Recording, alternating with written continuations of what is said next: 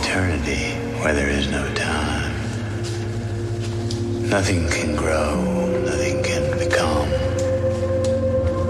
nothing changes. Till death created time to grow the things that it would kill. And you are reborn, but into the same life you've how many times we had this conversation?